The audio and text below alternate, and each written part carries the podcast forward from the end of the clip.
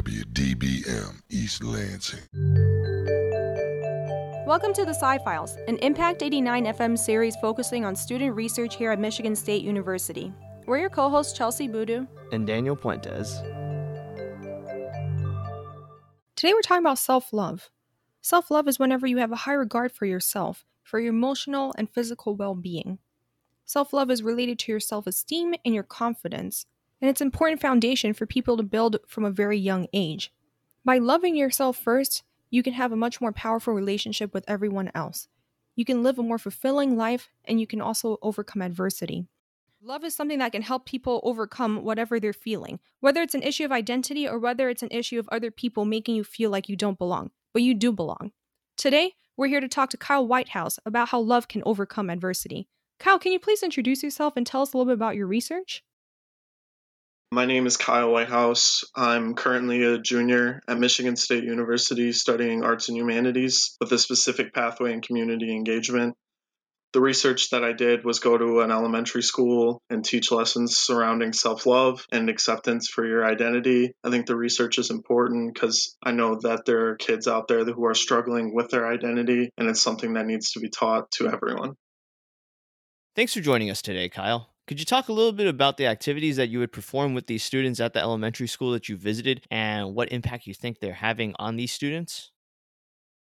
We would get there and we would serve food to the kids because it was an after school program. We would visit Willow Elementary School we had lessons surrounding the topics and conversation of self love, identity, and what we're feeling. I remember there was one specific day where we talked about like acceptance for ourselves, and we talked, and I know the the other students that were there with me, we talked about what kind of things that we were going through, and just having an open dialogue about the things that we're going through on a day to day basis. I think knowing who you are and having a sense of identity is so important when it comes to self love and self acceptance. You went to an elementary school to talk about this. People might think it's unconventional that you went to an elementary school to talk to them about their identity, but I really do believe that this is something that people need to become more comfortable with it to talk to students and children about how they feel and who they are. Unfortunately, this is something that people might not be able to discuss about at home. Parents might not be accepting of their children. When you were having these conversations with the children, were you able to discuss how they can talk to their parents about their identity and how they can use love to help their parents accept who they are? That's something that I wish we could have gotten to. We focus more on the student base, like learning and just like what you could do yourself. These were kids that had come through like some troubled backgrounds. So maybe they didn't have both of their parents or maybe just one and don't know really what their household was like. So we tried to give them techniques for themselves to build up their own self confidence and to see that where their place in the world is and that they matter and that their voice has worth. That makes sense, Kyle, and maybe it's something that you can expand upon whenever future visits take place. Speaking of visits, how often does your research team and yourself visit Willow Elementary School, and what is the frequency of those visitations? We spent like the first half of the semester doing lessons that prepared us for ourselves. My professor was Dr. Brooks, who was a really good mentor to me and to the RCAH community. We did lessons about love within ourselves and self acceptance. We did a lot of lessons surrounding that to prepare ourselves for what we were about to get into. We would visit Willow Elementary School every week, once a week. It would be something that would be an hour long, but it was something that was really crucial because a lot of kids want mentors that they care about them and like actually want to engage with them, have meaningful conversations, and just show that they're there to listen to them and be their friend, no matter how hard their day might be or just like the week might be as well. I really do agree with you, Kyle. It's so important for children and even everyone to have a mentor that cares about them. And people constantly need to have these meaningful conversations whenever they're trying to build their self confidence. Earlier, you had mentioned that you were teaching these children techniques to build their self confidence and ways to show them that their voice matters. Could you please explain a little bit more about the techniques that you were using so these were kind of like self care lessons and just things that you could do for yourself, like writing a journal, like letting out your feelings. Because if you let your feelings build up over time, it can turn into a lot of negative feelings that can give you a negative self image of yourself or anything that's going around you. So writing, reading, doing things that are self care I know for me personally, when I was going through things, I would go on walks and just find things to take care of myself. It's about finding what you are comfortable with and what helps you build up yourself. It's definitely not something that's going to take like a day to like figure out. It's a lifelong thing and instilling these lessons at a young age can really help their self-confidence as they grow up into early teen and adulthood especially with everything that's going around in the world today thanks for sharing some of those practices with us kyle whenever you were visiting these schools over this period of time, how did you quantify whether or not a change in the attitudes of these students was happening and did you personally notice any difference in their attitudes? Well, it's by week by week. Sometimes kids are having a rough week and they might act out, but I could definitely see a change in the kids, just their comfort level being around us and about wanting to have these conversations. You know, keep in mind that they're like elementary school kids and it's hard to keep the attention span of a kid for a long period of time. We would have to section out the times to where we could really get our point across. But I think the proudest moment for me was when one of my kids, he was just spot on at the very end. The last meeting, he was engaged, listening. And the growth that I saw in him from the first time going until the very end was just really beautiful to see. It just makes me proud of the work that I'm doing and that I want to continue doing. I really love hearing that the children were able to grow through this. Seeing someone grow and get out of their shell and that they are on the path of self love is really important. I personally used to work at an elementary school with fourth graders, and I remember that I felt like it was really important to highlight the fact that everyone is their own person, that people are all going through different things, but that we can all be friends and that we can all accept each other and be who we are, and that people should be treated how they want to be treated. Whenever these conversations were occurring, were teachers in the room as well so that they could also learn about self love and identity? Yeah, they were in the room as well. It was strictly student based teaching. They were there to listen and to help in case things were like running behind a little bit or if it got a little too noisy and we couldn't do it ourselves. They were there to listen and learn just as much as the kids were and just as much as we were there to learn and help. I think it was overall all collaborative experience. I think that's what most community engagement is is engagement from not only the people who are seeking to do it, but the people who are running it and also the people who are participating in it. It's a learning based situation all throughout the people who are involved it makes sense that the teachers would be participating in these conversations so that way they can learn to be able to make their classrooms a much more inclusive space whenever you have people from different backgrounds coming to get their education it's clear that the students were the main target of this research, but did you also interview, for example, the teachers as well and try to see if the teaching techniques that they use have changed at all after you finished completing your visitation periods? That's something that we didn't get to do with the teachers at the elementary school. I know that myself and my peers, we would have open dialogue with our professor after we would do it to see what went well and what he can do to help. I think that the goal, I think, for everything is to obviously help the kids, help the young children, but also have the teachers learn something about the teaching methods that they can use to adopt in their planning. Because I think kids nowadays, you know, they each have their own way of learning. And sometimes if you like label a kid as troubled or not eager to learn, I don't think that's completely true or correct. Because I think there are students that are always eager to learn and they're always smart it's just a matter of figuring out what kind of learning styles work for them. I agree with you, Kyle. Everyone really does have a different learning style, and that doesn't mean that people are not teachable. It just means that we have to accommodate and think about who we're interacting with. When you were going to Willow Elementary every week, before that, was there a curriculum that you and your team developed? And if so, how did you go about it?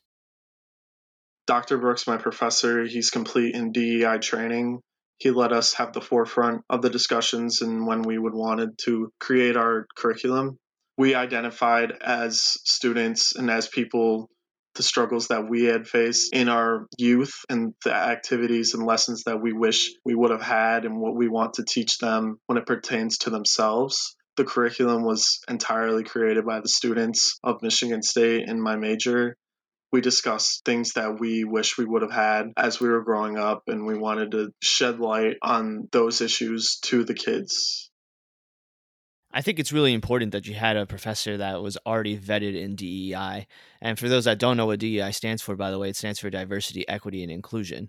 And to have somebody that's an expert in that is really important whenever somebody's crafting curriculum like this because everybody wants to pretend that they're experts in DEI. But in all reality, we only know as much as we've read. But there are people in this field that are experts and have studied this and can provide really great input when it comes to putting together this kind of research work. Speaking of the research, I wanted to ask you about which method that you used was the most effective in instituting a change in the attitudes of these students. And how do you know it was the most effective? I believe it would be shared experience, speaking on your experience and just being honest about the things that you have went through i think is the main thing that that has worked for me personally. When i did this research it was mainly personal based. I studied some martin luther king jr readings as well to get a better understanding of the beloved community and like how that relates into community engagement. Being honest about the things that you go through is the main thing that i saw in helping to create a more general understanding of self-love and what people are going through, just having an open dialogue. I think that's something that goes away a lot of the time in society nowadays is not having the ability to communicate our thoughts and feelings because of our own intrinsic feelings. So I believe that having an open dialogue, being honest about yourself and to others, and really spreading messages of love is the main thing that I think helped in my findings of this research. Yeah, Kyle, I can relate to that. Sometimes it's very difficult to talk about what we've gone through. It takes a lot of courage to share our experiences, especially whenever they're experiences that have made us feel so negatively inside. It's very admirable that you were able to do this with children, and I know sometimes it's hard to get a child to open up, let alone to talk to everyone about how they felt. How were you able to facilitate these conversations with the children? Did you all have stories that you told the children so that they were able to feel more comfortable with you? How did you build a relationship with them? we were honest. We all shared our own experiences. I know for me personally, I shared my struggles with depression and anxiety and just the cloud that is in my mind about myself and the feelings that I have about myself that are usually negative and how I've dealt with that throughout my life. Some kids don't have reliable like transportation reliable places to live, not being able to eat at night or during the day. It's things that everyone is feeling and has to go through. And it's really sad to see and experience, like listening to these kids talk about it. It's really difficult, but it can lead to more healing and it can lead to more self love and more lessons to learn and to grow as individuals as we become into adults. I think our audience can empathize with a lot of those feelings and emotions that you were just talking about and how you express them with the children to help them open up on a deeper level while gaining self awareness. I would imagine that the impact that you had on these children will probably last for them the rest of their lives. And while we're on the topic of impact, I wanted to ask if there were any future plans for the research to take place at Willow Elementary again with either a newly refined process to help make this even better or are you planning on expanding this research to other schools that exist within the local Lansing area? I would love to go back to Willow. It was such an amazing experience for me, and I know for the people that work there. I haven't been back in about a year. We have like kind of expanded on it. The lessons kind of still remain the same about self care and confidence and love for yourself it looks different every time. So we kind of have to adjust every time. The two times that I've done this in the past few years, and next year it's going to look completely different as well.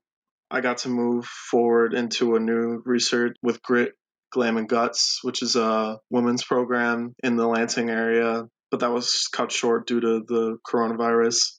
Next year, I'm going to be in another community engagement class the work doesn't stop. It's always something that needs to be continued and worked on and expanded on. This is only the beginning for me. I want to continue to help people and use my voice as a platform for people, for children, women, men, whatever. I want to help as much as I possibly can. The research is only going to grow from here. It's good to know that the team will be returning to Willow Elementary next year as well. Will the team be following up with the children that were in this program previously, or will it be new students? Because I think there's a lot of value to seeing the long term effects on what you all did. It's going to be new students. It's new students every time. It's unfortunate that we're not able to see the long term, but I take comfort in knowing that there's a new group that I'm able to help. And if there is an opportunity for me to be able to go back, I would do it in a heartbeat because I know just how lovable those kids were and just how important they are to the future of this world. So I would love to go back, but there are new students and there are new opportunities to make a difference.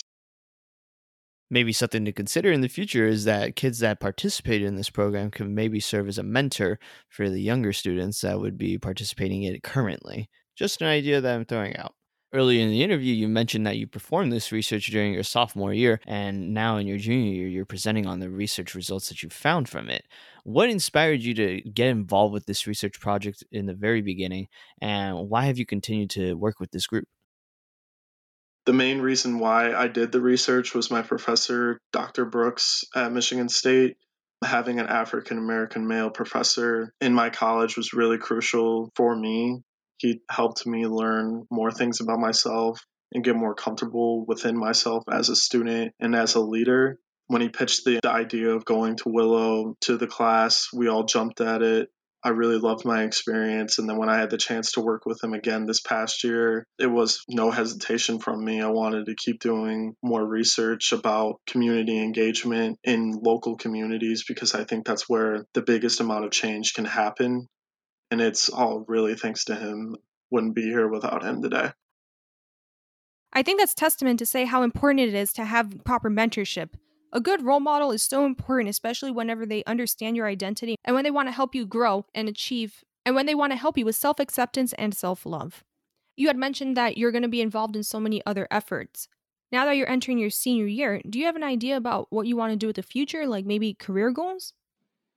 I'll be in a community engagement class again this coming senior year. It's going to look different because of everything going on with the coronavirus. So hopefully I'll be able to get that in person contact with whatever project that may be. I'm not sure what it is yet. I'm sure the professor is working on it, but I'm eager to work on it and do whatever I can to provide my own input and to help. My future goals, I want to really just help people.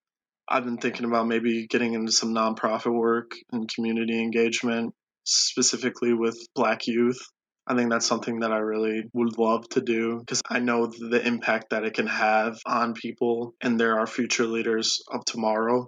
So if I can influence the mind of tomorrow, I really want to do whatever I can. Not many people realize just how important community engagement is to improving the overall climate of a local community, especially like one here in East Lansing. I want to thank you for all the work that you've done to improve the lives of these students at Will Elementary School. And I also want to thank you for joining us today to talk to us about your impactful research and what you want to do afterwards. Thank you for having me. I really appreciate it. Thank you so much.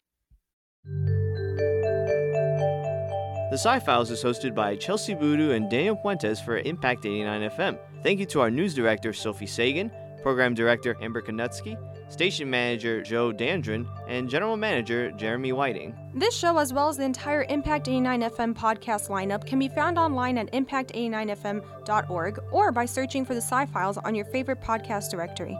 If you're an MSU student and want to be featured on the Sci Files, or if you have any questions, you can contact us at scifiles at impact89fm.org. See you next week on Sci Files. Thanks for listening, and remember, the truth is in the science.